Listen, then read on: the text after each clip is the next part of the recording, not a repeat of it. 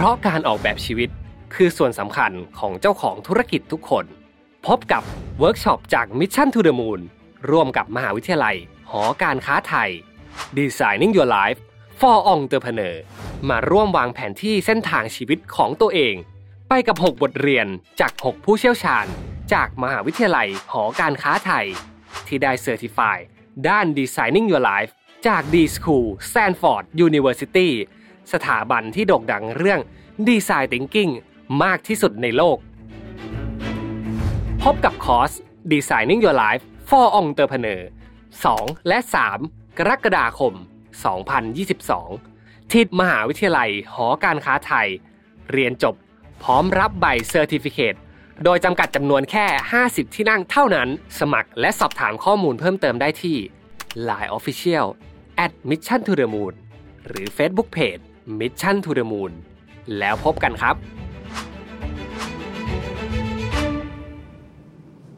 สวัสดีครับพบกับรายการ Remaster วันนี้ซีรีส์พิเศษครับ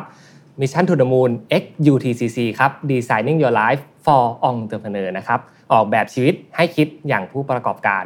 วันนี้ครับตื่นเต้นและเป็นเกียรติอย่างยิ่งครับได้มาพูดคุยกับอาจารย์สไปร์นะครับวุฒินันท์ออกกังวานครับหัวข้อที่ผมจะมาพูดคุยกับอาจารย์สไปร์ในวันนี้นะครับจะเป็นหัวข้อเกี่ยวกับ Purpose of Life นะครับหรือการหาเข็มทิศให้กับชีวิตนั่นเองนะครับผ่านกระบวนการคิดแบบDesigning Your Life มาดูกันว่าอาจารย์นะครับจะมีเทคนิคอะไรมาแนะนำเรากันบ้างไปพบกับอาจารย์กันได้เลยครับสวัสดีครับอาจารย์สวัสดีครับสวัสดีครับผมอาจารย์สไปร์นะครับสวัสดีทุกคนนะครับผมก็อาจารย์สไปร์นะครับเป็นอาจารย์อยู่ที่มหาวิทยาลัยหอการค้าไทยใช่ครับผมตอนนี้แนะนำตัวเองนิดนึงครับได้ครับเป็นตอนนี้เป็นรองคณบดีฝ่ายกิจการนักศึกษาครับผมคณะมนุษยศาสตร์มหาวิทยาลัยหอการค้าไทยครับแล้วก็เป็นหนึ่งในสามสิบสามคนเนาะที่เป็น Certified Coach นะครับผมของ Designing Your Life อืมนี่ก็เป็นเหตุผลสำคัญนะครับที่วันนี้ได้มาพูดคุยกับอาจารย์เลยเพราะอาจารย์เป็นหนึ่งใน Certified Coach นะครับจาก Stanford เลยถูกต้องครับผมอยากให้เล่าประสบการณ์ตรงนั้นหน่อยได้ไหมครับเพราะว่าผมตื่นเต้นกับเรื่องนี้มากเลยได้เลยครับก็ของผมผมได้ไปทำเอ่อ workshop เนาะคือ workshop เนี้ยมา Bill Burnett กับ Dave Evans อ่ะครับมาที่เมืองไทยเนาะตอนช่วงปีโอ้ปลายปีสองพันสิบเก้าโดยประมาณเดือนธันวาคมโดยประมาณครับก็ก่อนโควิดนิดนึงแล้วก็เราได้ทำตัวของ Certified Coach กันเนาะเอ่อมีอาจารย์ทั้งหมดอ่ะสามสิบสามท่านแล้วก็ทำที่ ยู ที ซี ซี เลยครับก็โหเป็นเวิร์คช็อปที่เข้มข้นมากกันบ้านเยอะกันบ้านเยอะใช่กันบ้านเยอะมากจำได้ว่าแบบโหก่อนที่จะแบบเข้ามาอะไรอย่างเงี้ยครับก็ต้องแบบต้องมีการทำกันบ้านมาก่อนซึ่งกันบ้านเนี่ยก็เหมือนกันบ้านที่ให้นักศึกษาเลยอืมใช่แล้วก็แต่ว่ากันบ้านที่ทำเนี่ยจะบอกว่าสำคัญมากๆเลยเพราะว่าตัวของตัวของกันบ้านของเขาอ่ะมันจะเป็นเรื่องที่เหมือนให้เรามานั่งทบทวนกับตัวเองอะไรอย่างเงี้ยก่อนที่เราจะเข้าไปทำงานเข้าไปแบบเข้าไปเริ่มเวิร์กช็อปจริงๆตอนเวิร์กช็อปจริงๆเนี่ยก็ช่วงวันแรกอะครับเราเราเหมือนกับลองทดลองคือทางทาง Stanford เนี่ยเขาทดลองเลยเขาทดลองให้ให้ให้เราอ่ะเป็นนักเรียนแล้วเขาอ่ะสอนเราเป็นเวลาแบบหนึ่งวันครับอ่าเสร็จปุ๊บพอวันที่สองเขาก็ถึงจะเริ่มมาเหมือนแบบเหมือนมาสังเคราะห์เนาะว่าเอ้ยที่เขาสอนไปเนี่ยมันเป็นยังไงคุณเข้าใจตรงไหนบ้างอะไรอย่างงี้แล้วก็วันที่สามเนี่ยก็จะเป็นวันที่เหมือนกับเราเอาทุกอย่างเนี่ยเหมือนมาเหมือนมาเปลี่ยนให้มันคือ localize อ่ะทำให้มันดูเป็นเป็นเป็นเป็นเป็นแบบฉบับแบบฉบับของคนไทยมากขึ้นในแบบนี้อ่าโอเคใช่ครับภาพรวมน่าจะเป็นการเป็นเวิร์กช็อปนะครับที่ดูเข้มข้นมากและที่สำคัญคือได้เรียนกับ Bill Burnett โดยตรงเลยใช่ครับผมก็คือ Bill Burnett เนี่ยเขามาตั้งแต่วันแรกเลยแต่ว่าจริงๆคนที่สอนเนี่ยก็เป็นทีมของเขาแหละเพียงแต่ว่าเขาก็จะเหมือนกับอย่างช่วงตอนวันที่สองวันที่สามอย่างเงี้ยครับตอนที่เราเหมือนกับเริ่มสังเคราะห์กันแล้วเนี่ยตัวตัว Bill Burnett เองเนี่ยเขาก็เป็นคนที่มาบอกเลยว่าเฮ้ยแบบตรงนี้นะตรงนี้มันคืออะไรกันแน่เหมือนบางทีเราไม่เข้าใจเนาะบริบทมันงงๆนิดนึงว่าแบบเฮ้ยอันนี้คืออะไรวะอะไรอย่างเงี้ยแต่เอ้ยกลายเป็นว่าเหมือนพอบิลเบอร์เน็ตเข้ามาปุ๊บเขาก็เหมือนเอามาอธิบายให้เข้าใจมากขึ้นอะไรอย่างงี้ใช่โอเคหน้าที่ของอาจารย์ที่เป็น Certified Coach ทั้งสามสิบสามท่านนั่นก็คือเอาเนื้อหาตรงนั้น มาสังเคราะห์ใหม่ใช่ไหมครับใช่ครับบริบทที่เกิดขึ้นในประเทศไทยมากขึ้นถูกต้องครับผมก็คือเราเอาตัวมันจะเหมือนมีเป็นเป็นคัริคูลัมเนาะเป็นเหมือนแบบว่าเนื้อหารายวิชาหนึ่งวิชาก็คือวิชาออกแบบชีวิตหรือว่า Designing Your Life นะครับเอ่อมันก็เป็นเหมือนเป็นสิบห้าวีคอย่างเงี้ยแต่ว่าทั้งหมดเนี้ยมันเป็นลักษณะที่เป็นแบบโหฝรั่งจ๋ามากเลยอ่ะบางเรื่องนี่คือแบบอ่านแล้วแบบไม่เก็ทไม่เก็ทเกมนี้ก็ไม่เก็ทอะไรอย่างเงี้ยเกมนี้เป็นคนไทยไม่เล่นอะไรอย่างเงี้ยเหมือนแบบมันจะมีกิจกรรมบางกิจกรรมที่เรารู้ว่าอันเนี้ยบริบทคนไทยไม่ได้อะไรอย่างเงี้ยใช่ก็เลยในฐานะสามสิบสามคนตรงเนี้ยครับของ ยู ที ซี ซี เนี่ยก็เหมือนมาจับกลุ่มกันเล็กๆทำเป็นไทรแบนเป็นไทรแอดเนาะเป็นสามคนอะไรอย่างเงี้ยแล้วก็ช่วยกันดูแบบ walk through เนาะบ้องแบบเดินไปด้วยกันเลยเดินแบบลองดูลองลองลองทดลองดูเลยว่าเฮ้ยไอ้ตัวของหลักสูตรเนี้ยมันโอเคหรือเปล่าอืมแล้วก็ผ่านการทดลองผ่านกระบวนการหลากหลายนะครับก็คือมันมันเหมือนกับว่าคือวิชาออกแบบชีวิตเนี่ยมันเป็นวิชาที่มันไม่มีมันไม่มีความตายตัวอยู่แล้วเพราะฉะนั้นเนี่ยว่าง่ายๆก็คือว่าในทุกๆครั้งอะครับที่เราสอนเนี่ยเราก็จะต้องเหมือนมามานั่งคุยกันอีกรอบนึงละว่าเฮ้ยปีนี้มันมีอะไรเปลี่ยนไปบ้างอย่างยกตัวอย่างเนาะอย่างเช่นแบบตอนโควิดมาอย่างเงี้ยครับเราก็ต้องมานั่งคุยกันว่าเฮ้ยแล้วเราจะทำยังไงดีกับกับตัวของการสอนวิธีการสอนจากที่เราต้องสอนเป็นแบบออฟไลน์เป็นแบบว่าสอนที่มหาวิทยาลัยอย่างเงี้ยกลับกลายเป็นว่าเฮ้ยเราต้องสอนเป็นแบบออนไลน์แล้วแล้วกิจกรรมจะทำยังไงดีล่ะเปลี่ยนเยอะนะผมว่าเปลี่ยนแบบเปลี่ยนหน้ามือเป็นหลังมือเลยครับผมครับก็ผ่านเรื่องราวมากมายนะครับก่อนที่จะมาเป็นอาจารย์สไปร์ที่เป็นผู้เชี่ยวชาญในวันนี้นะครับครับผมน่าจะหลายๆคนนะครับน่าจะเคยได้ยินคำว่า Design Thinking หรือ Designing Your Life เองก็ตามนะครับอาจจะผ่านๆมาบ้างจากหนังสือใช่ไหมครับหรือสื่อในมีเดียต่างๆมากมายนะครับแต่วันนี้อยากให้อาจารย์สไปร์ปูพื้นฐานนะครับเพื่อให้อาจารย์ท่านอื่นๆด้วยนะปูพื้นฐานสักหน่อยครับเกี่ยวกับเรื่องของ Designing Your Life ว่ามันมีที่มาหรือว่าเทคนิคกระบวนการเป็นอย่างไรบ้างครับโอเคก็สำหรับ Designing Your Life นะครับจริงๆก็ภาษาไทยก็คือการออกแบบชีวิตเนาะการออกแบบชีวิตเนี่ยจริงๆแรกเริ่มเดิมทีก็คือมันมาจากกระบวนการคิดเชิงออกแบบก่อนหรือว่า Design Thinking นั่นเองนะซึ่งผมมองว่า Design Thinking เนี่ยน่าจะคนคนหลายคนน่าจะรู้จักแหละเพราะว่ามันใช้ในธุรกิจเยอะใช่ไหมครับแต่ทีนี้เนี่ยไอ้กระบวนการคิดเชิงออกแบบตัวเนี้ยมันมันเริ่มที่จะแบบโอเคมันมันดูในเรื่องของ business ได้ละมันดูในเรื่องของธุรกิจได้ละแต่ในแง่เดียวกันเองเนี่ยอืม Bill Burnett กับตัว Dave Evans อ่ะครับก็เหมือนมองว่าเอ้ยจริงๆแล้วมันน่าจะสามารถที่จะดูดูการใช้ Design Thinking เนี่ยในการที่จะเอามาออกแบบชีวิตได้เหมือนกันก็เลยเหมือนกับพัฒนาพัฒนาตัวของ Design Thinking เนี่ยแหละนะแนวคิดแบบกรอบแนวคิด Design Thinking กระบวนการคิดเชิงออกแบบที่มีเรื่องของการยอมรับใช่ไหมครับการ accept เนาะ empathize การเข้าเข้าอกเข้าใจเนาะการ define การกำหนดปัญหาใช่ไหมครับการ ideate หรือว่าการระดมสมองใช่ไหมครับการ prototype คือการทดลองต้นแบบแล้วก็การ test อันสุดท้ายหรือการทดลองเนี่ยเอามาผนวกกันแล้วก็ลองที่จะใช้สิ่งเนี้ยเป็นเครื่องมือในการที่จะออกแบบชีวิตขึ้นมาอ่ามันก็เลยเป็นที่มาของ Designing Your Life Designing Your Life ในปัจจุบันเนี่ยหรือการออกแบบชีวิตเนี่ยก็เลยถือกำเนิดขึ้นเนาะแล้วก็มีการแตกแขนงไปเยอะมากจริงๆแล้วก็หลังจากที่ Designing Your Life แล้วเนี่ยการออกแบบชีวิตในปัจจุบันเองยังมีถึงการขั้น Designing Your Work Life โดยเฉพาะก็คือการออกแบบชีวิตการทำงานโดยเฉพาะเลยนะครับอืมจริงๆน่าคุยเรื่องนี้เพิ่มเติมนะครับเพราะว่าเหมาะกับรายการรีมาสเตอร์มากเลยนะครับต้องถามอาจารย์อีกครับไม่ว่าจะเป็น Designing Your Life หรือ Designing Your Work Life ที่อาจารย์พูดถึงนะครับมันมีความสำคัญอย่างไรต่อการทำธุรกิจในอนาคตบ้างครับธุรกิจเนาะสำหรับทุกคนนะครับที่อาจจะฝันอยู่อยากเป็นผู้ประกอบการในอนาคตหรือว่าทำอยู่แล้วนะครับแต่อาจจะหลงทางอยู่ณตอนนี้อาจารย์ลองให้คำนิยามตรงนี้หน่อยได้ไหมครับได้เลยครับก็จริงๆอ่ะจะบอกว่าวิชา Designing Your Life หรือการออกแบบชีวิตอ่ะจริงๆเอ่อมันเหมาะกับทุกคนนะมันก็เหมาะกับทุกคนแต่ว่าถ้าในแง่ของนักธุรกิจเนี่ยก็คือว่าผมเชื่อว่าการเริ่มต้นธุรกิจอ่ะมันจะความรู้สึกของคนอ่ะบางทีมันหลงทางเนาะเราไม่รู้จะเริ่มจากอะไรบางทีเพิ่งเรียนจบมาอ้าวเฮ้ยยังไงดีนะแบบจะทำยังไงดี first jobber เป็นแบบเป็นแบบตอนนี้ยังเป็นพนักงานอยู่ในบริษัทสักที่นึงหรือว่าอาจจะแบบยังหาตัวเองไม่เจอเลยด้วยซ้ำว่าชอบอะไรอย่างนี้ใช่ไหมครับตัว Designing Your Life เนี่ยวิชาออกแบบชีวิตเนี่ยก็จะเข้ามาเนาะทำให้เหมือนมอบเครื่องเครื่องมือกับแนวคิดบางอย่างเพื่อที่จะทำให้คนเราเนี่ยได้รู้จักตัวเองมากขึ้นเข้าใจตัวเองมากขึ้นผมอธิบายง่ายๆเหมือนเห มือนวิชา Designing Your Life อ่ะเป็นเหมือนเป็นเหมือนแมปเหมือนแบบเหมือนเราเปิดเวลาเราขับรถอย่างเงี้ยครับแล้วขับรถไปเอ้าไปไงอ่ะไม่รู้จะไปยังไงเนี่ยสมมุติผมจะมาจากบ้านผมมาที่บริษัทเราไม่รู้ว่าจะมาทางไหนใช่มั้ยอ่าถามว่าจะทำยังไงถ้าไม่มีคนบอกก่อนถูกมั้ยแมปเนี่ยเป็นตัวที่เหมือนบอก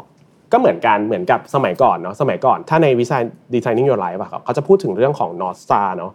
เอ่อดาวเหนือก็คือคนในสมัยก่อนเนี่ยเวลาที่จะเดินทางทางเรือเนี่ยเขาไม่สามารถที่จะรู้ได้ว่าเขาไปทางไหนเขาก็ต้องใช้แผนที่ดวงดาวเนาะในการที่จะกำหนดจุดของเขาอะในการที่จะไป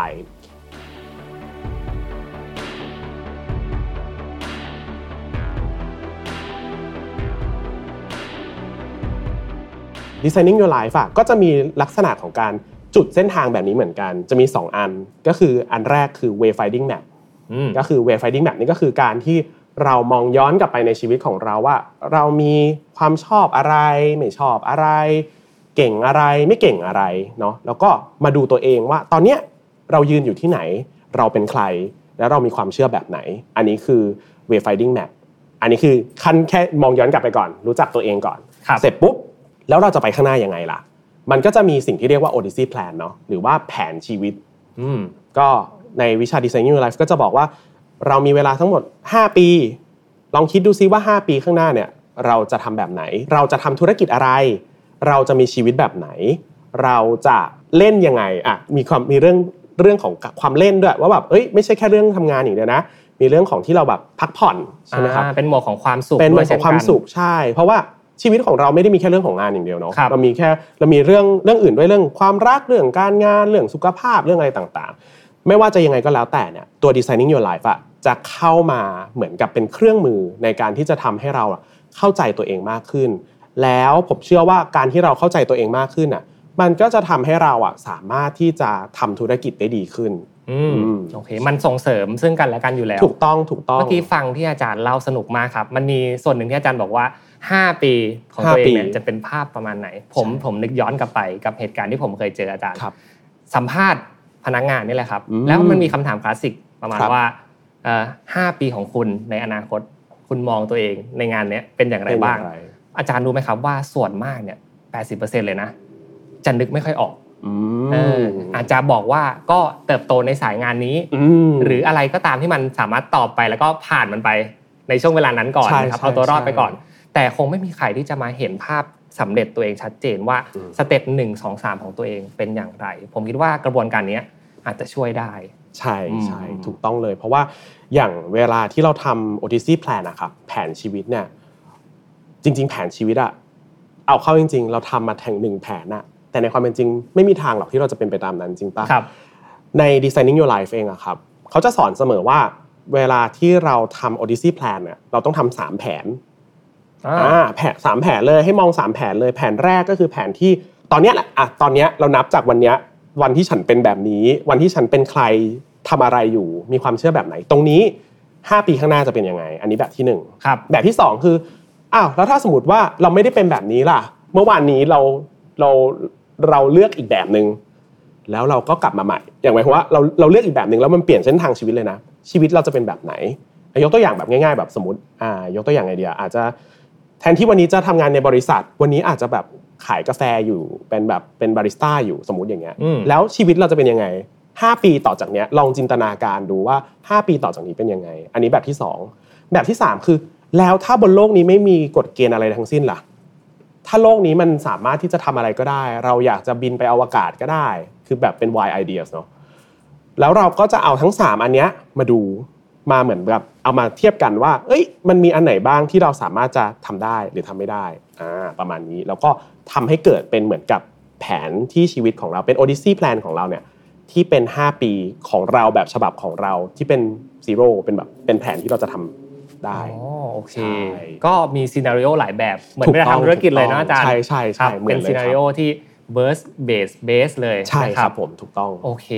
อ่ะไหนๆก็วันนี้เราพูดกันในเรื่องของ Designing Your Life แล้วครับผมอาจารย์ก็มีคำแนะนำมากมายผมอยากรู้หนึ่งเรื่องครับอาจารย์ซึ่งเป็นเรื่องเกี่ยวกับเรื่องทักษะเราพูดกันเสมอนะอาจารย์ว่าทักษะเนี่ยเป็นสิ่งจำเป็นอย่างมากครับโดยเฉพาะนะครับทักษะ hard skill hard skill เนี่ยเป็นตัวที่พนักงานคนหนึ่งจะได้จะได้งาน นะครับเพราะว่าเขาสามารถทำบางอย่างได้อย่างเชี่ยวชาญนะครับกับสายอาชีพนั้นๆแต่ในอีกมุมนึงนะครับนั่นก็คือ soft skill หรือทักษะในการปฏิสัมพันธ์กับผู้คนการมาพบเจอกัน eye contact หรือว่าการเชื่อมสัมพันธ์อันดีซึ่งกันและกันนะครับทีเนี้ยผมได้ยินมาว่า Designing Your Life เนี่ยช่วยพัฒนาเรื่อง soft skill ได้ดีทีเดียวอาจารย์ช่วยเจาะประเด็นตรงนี้ให้หน่อยได้ไหมครับว่ามันช่วยอย่างไรบ้างในเรื่องของการพัฒนา soft skill ครับได้เลยครับจริงๆอ่ะต้องบอกว่า soft skill ในแง่ของ Designing Your Life เนาะในแง่ของการออกแบบชีวิตเนี่ยมันก็คือการที่อย่างที่บอกแหละว่าเป้าหมายของการทำ Designing Your Life มันคือการการรู้จักตัวเองเนาะการรู้ว่าเราคือใครเราทำอะไรเรามีความเชื่อแบบไหนถูกไหมครับเพราะฉะนั้นเนี่ยการที่เรารู้ว่าเราเราเราคือใครอ่ะมันคือการที่เราเข้าใจตัวเองว่าเรามีข้อดีข้อไม่ดียังไงถูกไหมอ่ามันก็จะไปเข้าเกี่ยวกับเรื่องของการทำเกี่ยวกับเรื่องของเขาเรียกว่าการเฟ้นหาจุดแข็งในตัวเองอ่าก็คือภาษาอังกฤษเขาเรียกว่า strength quest ครับอ่า strength quest ก็คือการที่เราเนี่ยเข้าใจตัวเองว่าจุดแข็งของเราคืออะไรซึ่งจุดแข็งหลายๆคนก็จะสงสัยว่าโอ้คำว่าจุดแข็งนี่มันพูดยากพูดแล้วงงๆว่านี่คืออะไรกันแน่จริงๆจุดแข็งมันก็คือการที่เราเข้าใจในเรื่องของพรสวรรค์ของตัวเองอ่าครับคำว่าพรสวรรค์น่ะทุกคนอาจจะคิดว่าโอ้พรสวรรค์นี่จะต้องแบบว่าเป็นสิ่งที่แบบโดดเด่นขึ้นมาในชีวิตของเราเลยหรือเปล่าอะไรอย่างนี้คำตอบคือจริงๆคือมันไม่ใช่จริงๆแล้วพรสวรรค์เนี่ยถ้าตามถ้าตามการออกแบบชีวิตเลยเนี่ยมันก็คือสิ่งที่มันเกิดขึ้นตามธรรมชาติซ้ำไปซ้ำมามันอาจจะเป็นในเรื่องของพฤติกรรมก็ได้มันอาจจะเป็นในเรื่องของของความรู้สึกก็ได้เป็นคนเป็นคนเซนซิทีฟอย่างเงี้ยเป็นคนอ่อนไหวแบบดูหนังแล้วร้องไห้จริงๆถือเป็นเป็นพรสวรรค์อย่างนึงนะครับอ่าหรือว่าแม้กระทั่งเป็นคนช่างพูดช่างจาช่างเจรจาแบบเนี้ยก็ถือว่าเป็นเป็นเป็นเป็นเป็นพรสวรรค์อย่างนึงเหมือนกันครับทีนี้เนี่ยในแง่ของการออกแบบชีวิตเองเนี่ยการออกแบบชีวิตก็จะบอกเสมอว่าเมื่อเรารู้พรสวรรค์ตัวเองแล้วเนี่ยแล้วเราสามารถที่จะไปเพิ่มทักษะไปเพิ่มสกิลของมันได้ด้วยการแบบว่าไปทำซ้ำไปซ้ำมาอย่างให้มันมีมีมีระบบมากขึ้นเนี่ยเมื่อทำแบบนี้ปุ๊บเนี่ยจะทำให้เกิดเหมือนเป็นเป็นจุดแข็งในตัวเองซึ่งไอ้จุดแข็งเนี้ยมันก็จะกลายเป็นซอฟต์สกิลของเราครับอ่าแล้วซอฟต์สกิลเนี่ยมันก็จะไม่เหมือนใครเลยคราวนี้ก็คือมันจะเป็นจุดเด่นของเราละที่เราสามารถเอาไปใช้ในในการทำงานได้ในการทำธุรกิจก็ได้แม้ในการใช้ชีวิตเองก็ทำได้มันมีเขาเรียกว่าอะไรเหมือนเป็นแบบสำรวจเนาะเป็นเหมือนผลผลผลเป็นสถิตินะครับคนพบว่าคนที่รู้จักจุดแข็งของตัวเองอ่ะจะสามารถมีสามารถที่จะทำงานที่เกี่ยวเขาเรียกว่ารู้สึกว่าเป็นแบบเป็นเป็นเป็นงานที่ใช่ของเราอ่ะมากขึ้นสามเท่าเลยนะโอ้ใช่อันนี้จากผลวิจัยเลยจากผลวิจัยของ Stanford เลยแล้วก็อีกอย่างนึงก็คือว่าเขาค้นพบว่าเมื่อเรารู้จักจุดแข็งของตัวเองเรารู้จัก soft skill ของตัวเองนั่นแหละครับเราเรามีงานที่ตรงสายกับเรามากขึ้นถึงสามเท่าใช่มั้ยครับแน่นอนว่าเวลาที่เราทำงานที่เรารักเราก็จะได้ทั้งความสุขที่ได้จากงานแล้วก็ได้จากได้เงินถูกมั้ยมันทุกคนต้องยอมรับว่าทุกคนก็อยากได้เงินจำเป็นเป็นสิ่งจำเป็นในชีวิตเมื่อเราได้ทั้งเงินได้ทั้งความสุขปุ๊บเนี่ยความสุขในชีวิตมันเพิ่มขึ้นเขาเลยบอกว่ามาตรฐานของคนแบบของคนที่รู้จักจุดแข็งของตัวเองอะมาตรฐานชีวิตเนี่ยคุณภาพชีวิตเนี่ยดีขึ้นอืมใช่ดีขึ้นโอ้ทุกอย่างที่อาจารย์เล่ามาเนี่ยผมเห็นว่ามันดูเป็น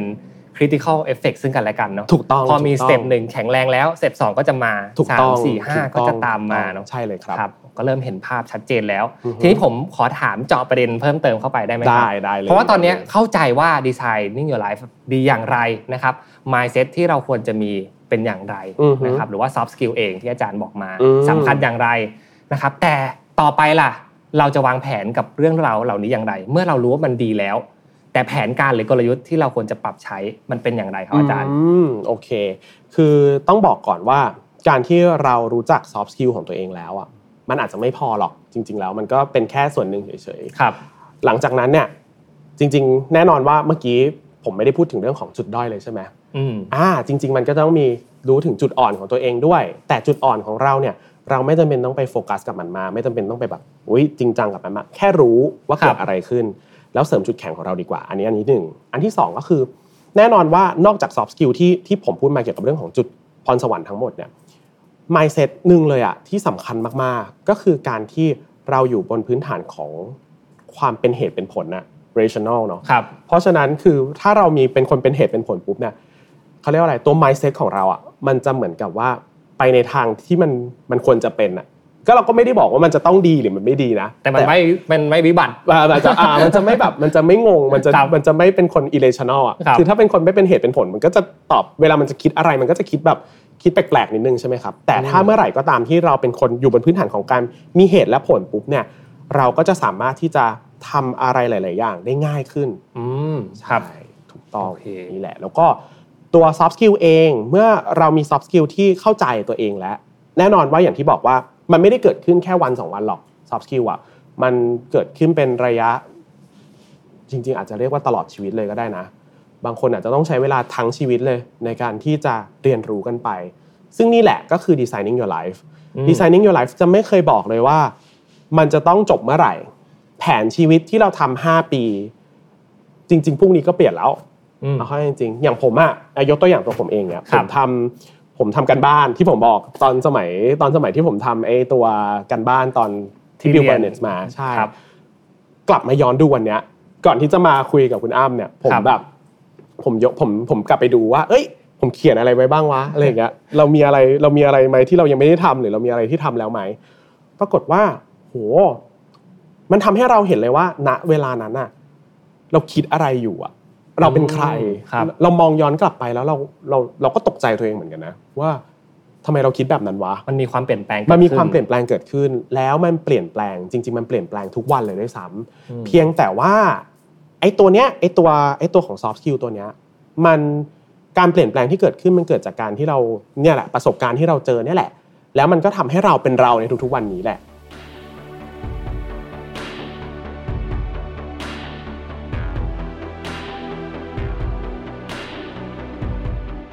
เอาตอนนี้ผมคิดว่าถ้าเกิดว่าเป็นผู้ฟังนะครับน่าจะมีคนสองประเภทครับอาจารย์ครับหลังจากที่ฟัง Designing Your Life หรืออาจจะไม่เคยรู้จักมาก่อนเลยนะครับ ครับคนประเภทหนึ่งนั่นก็คือคนที่รู้อยู่แล้วว่าตัวเองอ่ะอยากทำอะไรจริงๆนะครับเรียกว่า goal เนี่ยชัดเจนมากๆมีเป้าหมายชีวิตชัดเจนจริงๆครับกับคนอีกประเภทหนึ่งที่ยังไม่รู้จริงๆว่าตัวเองอยากจะทำอะไรเลยนะครับแบบหาตัวเองไม่เจอเลยมีความกังวลหลากหลายมากมายอาจารย์มีคำแนะนำในการแก้ปัญหาเรื่องความกังวลเหล่านี้ไหมครับเพื่อที่จะให้ตัวเองเนี่ยเปิดประตูบานแรกแล้วก็เข้าสู่สเต็ปที่อาจารย์บอกมาเมื่อก่อนหน้านี้อืมโอเคจริงๆต้องบอกว่าผมเชื่อว่าคนบนโลกเนี้ยไม่รู้อะไรหรอกจริงๆสุดท้ายก็ไม่รู้อะไรทั้งสิ้นหมายถึงว่าเราไม่ได้รู้ว่าพรุ่งนี้จะเป็นยังไงเราไม่รู้ว่าอีกหนึ่งนาทีจะเกิดอะไรขึ้นเนาะชีวิตของเราอยู่บนพื้นฐานของความเป็นปัจจุบันมากๆเลยอยู่บนวินาทีได้ซ้ำแบบเสี้ยววินาทีที่เราพูดไปเนี่ยมันมันมันมีอะไรเกิดขึ้นเต็มไปหมดเลยนะครับเพราะฉะนั้นเนี่ยความกังวลเนี้ยเป็นความกังวลที่ต้องเรียกว่าเป็นเรื่องปกติของทุกคนถูกมั้ยการที่เราไม่รู้เรากังวลในสิ่งที่เราไม่รู้มันก็คือสิ่งที่เราไม่รู้สุดท้ายมันก็คือเรื่องที่เราไม่รู้ไม่รู้ใช่แล้วเราจะทำยังไงล่ะก็อย่างที่บอกครับสุดท้ายการที่เราเข้าใจตัวเองว่าตอนนี้เราเป็นใครเราทำอะไรอยู่เราเนี่ยเราเรากำลังคุยกันอยู่นะอ่าเราคุยเรื่องอะไรล่ะอย่างงี้แล้วเรามีความเชื่อแบบไหนอ๋อเรามีความเชื่อเรื่องของความเชื่อว่าวันอีกหนึ่งวินาทีเราจะเปลี่ยนแปลงเปลี่ยนไปสมมุติอย่างเงี้ยความเชื่อถ้าเราความเชื่อมันไม่เหมือนกันอยู่แล้วไม่มีใครเหมือนกันอยู่แล้วตรงนี้เนี่ยแหละที่จะเป็นตัวที่เป็นเหมือนกับเขาเรียกว่าเป็นเหมือนตัวชี้เหมือนไม่ใช่ตัวชี้วัดเนาะต้องเรียกว่าเป็นเป็นเหมือนหนทางละกันในการที่เราจะเปิดประตูบานแรกถ้าพูดตามหลักของ Design Thinking ผมคิดว่าสิ่งที่คือหลายๆคนจะบอกว่าอุ้ยเนี่ยกระบวนการนะมันจะมีที่มีหกกระบวนการใช่มั้ยครับแต่กระบวนการที่สำคัญที่สุดอ่ะจริงๆแล้วผมเชื่อว่ามันคือการยอมรับตัวเอง accept ให้ได้ก่อนอ่า accept ว่าเราเป็นใครเราทำอะไรอยู่เราเชื่ออะไรเนี่ยแหละอันนี้แหละคือประตูบานแรกยอมรับยอมรับว่าสมมุตินะยอมรับว่าโอเคเรายอมรับว่าเรารู้อยู่แล้วแต่เราอาจจะรู้ได้ไม่หมดถูกมั้ยเราอาจจะมีเรื่องบางเรื่องที่เรารู้สึกว่าอ่ะก็รู้แหละแต่ก็ไม่แน่ใจเท่าไหร่อะไรอย่างนี้กับคนที่ไม่รู้เนี่ยอันนี้ยอมรับง่ายแล้วเพียงแต่ว่าต้องยอมรับให้ได้ว่าเราไม่รู้จริงๆนะเพราะบางคนเนี่ยก็อาจจะรู้สึกว่าอุ๊ยแบบไม่อยากบอกใครเลยว่าเราไม่รู้เรื่องนี้แบบไม่อยากไม่กล้าพูดหรือว่าอาจจะรู้สึกว่าไม่แบบถ้าถ้าทำแบบนี้ออกไปจะดูไม่จะดูไม่มั่นใจหรือเปล่าอะไรอย่างนี้ถ้าเป็นแบบนี้ครับก็แนะนำว่าเนี่ยแหละ ต้องคุยกับตัวเองมองย้อนกับตัวเองลองลองลองลองเหมือนถอดจิตออกไปดูก็ได้นะเราเรียกแบบเหมือนแบบ impartial spectator เนาะเหมือนแบบมองออกไปว่าเอ้ยเราเราเป็นใครหรอเราทำอะไรอยู่พอเราเข้าใจเรายอมรับตรงนี้ได้ปุ๊บเนี่ยกระบวนการที่เหลือมันจะง่ายแหละผมว่าเนี่ยสำคัญจริงๆกับประตูบานแรกที่ทุกคนต้องหาให้เจอนะครับทีนี้เนี่ยผมว่าอาจารย์น่าจะผ่านเรื่องราวต่างๆมากมายมาพอสมควรแล้วนะครับเกี่ยวกับโดยเฉพาะการนำเอา Designing Your Life มาปรับใช้ทีนี้ผมขอย้อนกลับไปหลายปีที่ผ่านมาในในชีวิตของอาจารย์นะครับอาจารย์เคยมีเหตุการณ์แบบนี้บ้างไหมในการที่ตัวเองอ่ะได้เปิดประตูบานแรกตอนนั้นถ้าย้อนกลับไปนะตอนนั้นประสบการณ์ในช่วงนั้นเนี่ยขอถามได้ไหมครับว่าอาจารย์เคยมีเหตุการณ์ที่รู้สึกว่าตัวเองหาตัวเองไม่เจอแล้วมันมาเจอได้อย่างไรบ้างโอเคคือต้องบอกว่าผมอ่ะรู้จัก Designing Your Life ตอนปีสองพันสิบเก้าครับแต่ชีวิตของเราอ่ะมันผ่านอะไรมาผมว่าเชื่อผมเชื่อว่าทุกคนอ่ะก่อนหน้ามันต้องผ่านอะไรมาสักอย่างอยู่แล้วนะอย่างตัวผมเองอ่ะผมมีช่วงเวลาที่ยากลำบากละกันต้องเรียกว่ายากลำบากก็คือสองอย่างสอง สอง สองทางใหญ่ๆเลยก็คือเรื่องว่าจะเรียนอะไรอืมมันเป็นเรื่องแล้วมันมันเป็นเรื่องที่ปรากฏว่าพอมาเรียนในเรียนใน Designing Your Life อ่ะครับมันเป็นสิ่งหนึ่งเลยที่สำคัญมากก็คือเรื่องของ college view คือแบบว่ามุมมองต่อการเรียนของเราเราเรียนไปเพื่ออะไรเราเรียนเพื่อความสุขของตัวเองหรอหรือเราเรียนเพื่อเงินหมายถึงว่าเราเรียนเพื่อแบบเงินนี่คือหมายถึงสร้างอาชีพในอนาคตใช่ไหมครับหรือแม้กระทั่งเราอาจจะเรียนเพื่อคุณพ่อคุณแม่ก็ได้อ่าอันนี้เป็นแบบบริบทคนไทยนิดนึงเนาะเรียนเพื่อแบบว่าเรียนเพื่อบุพการีของเราอะไรอย่างเงี้ยที่เขาอยากจะให้เราแบบทำตามที่เขาฝันอะไรอย่างนี้เป็นความฝันของคนอื่นที่ไม่ใช่ความฝันของเราเนาะผมก็เจอประสบการณ์แบบนั้นแหละแต่ว่าของผมเนี่ยจริงๆผมเลือกเองแต่ว่ามันเป็นหนทางที่แตกต่างกันโดยสิ้นเชิงเนาะตอนปริญญาโทผมผมเรียนจบป.ตรีเศรษฐศาสตร์เนาะครับแล้วก็มีทางเลือกสองทางว่าจะไปไหนดีจะจะเรียนคือผมอยากเรียน creative creative design management ที่เอ่อที่ที่อังกฤษติดแล้วด้วยครับโอ้โหแบบภูมิใจมากได้แบบยูท็อปเลยภูมิใจโอ้โหเดินก็ดูเหมือนจะดีนะอาจารย์ดีมากดีมากๆแล้วย้อนกลับไปนั่นคือสิบปีที่แล้วซึ่งผมเชื่อว่าแบบวงการครีเอทีฟอ่ะมันยังไม่ได้แบบยังไม่ได้มันยังไม่ได้เป็นแบบที่ไปเห็นทุกวันนี้เลยยังเป็นของใหม่มากๆในในในยุคสมัยนั้นโอ้โหคุณพ่อคุณแม่ดีใจมากภูมิใจมากอะไรอย่างเงี้ยจ่ายตังค์ทุกอย่างพร้อมปรากฏมีวันนึงมานั่งนั่งอยู่กับตัวเองเริ่มคิดกับตัวเองว่าอันนี้มันใช่เราจริงๆหรออ๋ออยู่ดีก็อยู่ดีๆก็ต่อมเอทำงานว่าแบบเฮ้ยไม่ใช่ละไม่ใช่ละนี่ไม่ใช่ละไม่ใช่ไม่ใช่ไม่ใช่เราก็อยู่อย่างเงี้ยคิดวนเป็นลูปเลยเป็นปัญหากลายเป็นปัญหาของตัวเองว่ารู้สึกว่าสิ่งที่กำลังไปอ่ะเป็นสิ่งที่ไม่ใช่แล้วก็เหมือนกับมีหนทางอีกหนทางนึงอ่ะกระเด้งขึ้นมาว่าแบบเออไปในสิ่งที่เราอยากเรียนจริงๆมั้ย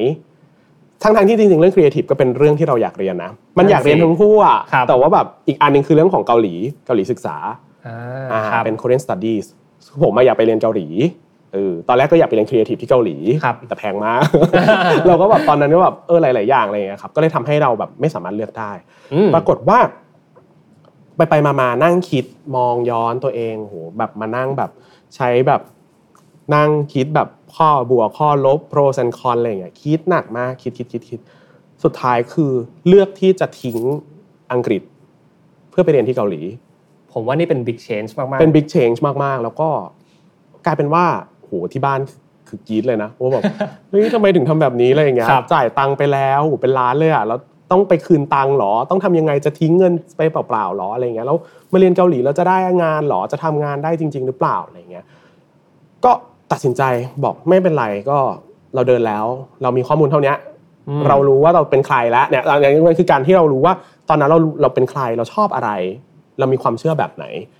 พอเรารู้ตัวเองปุ๊บเราตัดสินใจพอผมตัดสินใจไปเรียนที่เกาหลีเรียนจริงๆเรียนที่ไทยนะครับแต่ว่าไปไปเอ็กซ์เชนจ์ที่เกาหลีปุ๊บเนี่ยโหเออมันชีวิตมันเปลี่ยนเลยครับแล้วก็มานั่งคิดพอมาเรียน Designing Your Life อะครับมันเอามันเอาไอ้เครื่องมือตัวเนี้ยลองกลับไปคิดถึงวันนั้นน่ะที่เราตัดสินใจแล้วก็ค้นพบว่าอืมจริงๆแล้วเราตัดสินใจในวันนั้นน่ะเป็นการตัดสินใจที่ถูกที่สุดแล้วล่ะแล้วดีที่สุดแล้ววันนั้นถ้าเราไม่ได้เลือกอย่างนั้นในวันนั้นก็คงไม่มีผมที่มานั่ง คุยในแบบพอดแคสต์ในวันนี้อ่ะใช่ครับมันมันคือแบบชีวิตผมก็คงไปไหนตอนไหนแล้วก็ไม่รู้อะไรอย่างเงี้ยแล้วก็ในแง่ของเกาหลีเองผมก็ไม่เคยเสียใจนะที่ไปเรียนที่เกาหลีเพราะว่าเกาหลีเองก็ก็ทำให้ผมเข้าใจในเรื่องของครีเอทีฟมากขึ้นมันก็ยังไม่ได้ทิ้งความเป็นซอฟต์สกิลของความชอบความชอบทางด้านของความคิดสร้างสรรค์ของผมอยู่มันก็ยังอยู่เหมือนเดิมแถมดีด้วยขึ้นดีขึ้นซ้ำดีดีมากขึ้นไปด้วยซ้ำเพราะว่าเกาหลีอ่ะสนับสนุนเรื่องของการทำเรื่องของความคิดสร้างสรรค์เรื่องของซอฟต์พาวเวอร์ครับอ่ามันก็เลยทำให้เป็นผมในทุกๆวันนี้แหละเป็นแบบตัวเราเองเป็นความสุขอย่างนึงเป็นเป็นการทำงานที่รู้สึกว่าโหเออมันมีความหมายในชีวิตจริงๆว่ะนั่นแหละครับผมนี่ก็น่าจะเป็นหนึ่งในเรื่องที่มองว่า Designing Your Life เนี่ยมาช้าไปหน่อยในชีวิตผมแต่ว่าผมเชื่อว่าคนที่ฟังอยู่เนี่ยก็อาจจะโชคดีนะที่ว่าได้รู้จักมาแล้วใช่ได้รู้จักมันก่อนผมว่าเหตุการณ์แบบนี้ครับคุณผู้ฟังทุกท่านน่าจะเคยพบเจอประสบพบเจอกันนะครับหรือบางคนเนี่ยอาจจะอยู่ในสถานการณ์คล้ายๆกับอาจารย์เลยด้วยซ้ำนะครับเพราะฉะนั้นผมหวังอย่างยิ่งว่า อี พี นี้นะครับ Designing Your Life ใน อี พี นี้ในการหาเข็มทิศชีวิตอย่างที่อาจารย์บอกนะครับหรือว่าการพัฒนา soft skill ของตัวเองให้รู้จักตัวเองมากขึ้นและเปิดประตูบานแรกของตัวเองได้เพื่อต่อยอดไปไม่ว่าคุณอยากจะฝันอยากจะทำอะไรก็ตามนะครับอยากเป็นนักธุรกิจอยากเป็นผู้ประกอบการหรืออยากจะมีฝันเล็กๆทำอะไรเล็กนั่นก็เป็นเหตุผลที่คุณมีชีวิตอยู่เป็น purpose of life ของคุณถูกต้องเลยนะครับวันนี้ก็ขอขอบคุณอาจารย์สปายมากๆนะครับที่มาพูดคุยกันสนุกมากครับอาจารย์ไว้เชิญมาใหม่นะครับอาจารย์ครับผมโอเคครับสวัสดีครับสวัสดีครับสวัสดีครับสำหรับในวันนี้นะครับก็ได้ความรู้และสาระมากมายเกี่ยวกับกระบวนการการคิดแบบ design thinking นะครับที่อาจารย์สปายนะครับมาให้พวกเราเนี่ยรู้จักแผนที่ของชีวิตนะครับรวมถึงการเปิดประตูบานแรกไปสู่จุดหมายที่เราตั้งหวังตั้งใจกันไว้หวังว่าจะเป็นประโยชน์กับทุกท่านมากๆเลยนะครับหากชื่นชอบนะครับฝากกดไลค์กดแชร์กด Subscribe ให้กับ Mission to the Moon Remaster ในซีรีส์พิเศษนี้ด้วยนะครับและฝากติดตามใน อี พี ต่อๆไปผมจะมาสัมภาษณ์อาจารย์ท่านใดนะครับเกี่ยวกับเรื่อง Design Thinking ยังไงรอติดตามนะครับวันอังคาร สอง ทุ่มแล้วพบกันครับสวัสดีครับ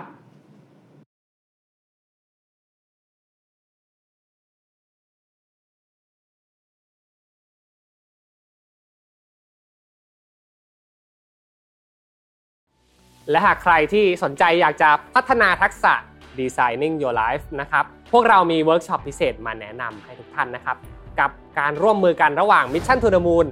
และมหาวิทยาลัยหอการค้าไทย ยู ที ซี ซี ครับจัดเวิร์กช็อปร่วมกันนะครับ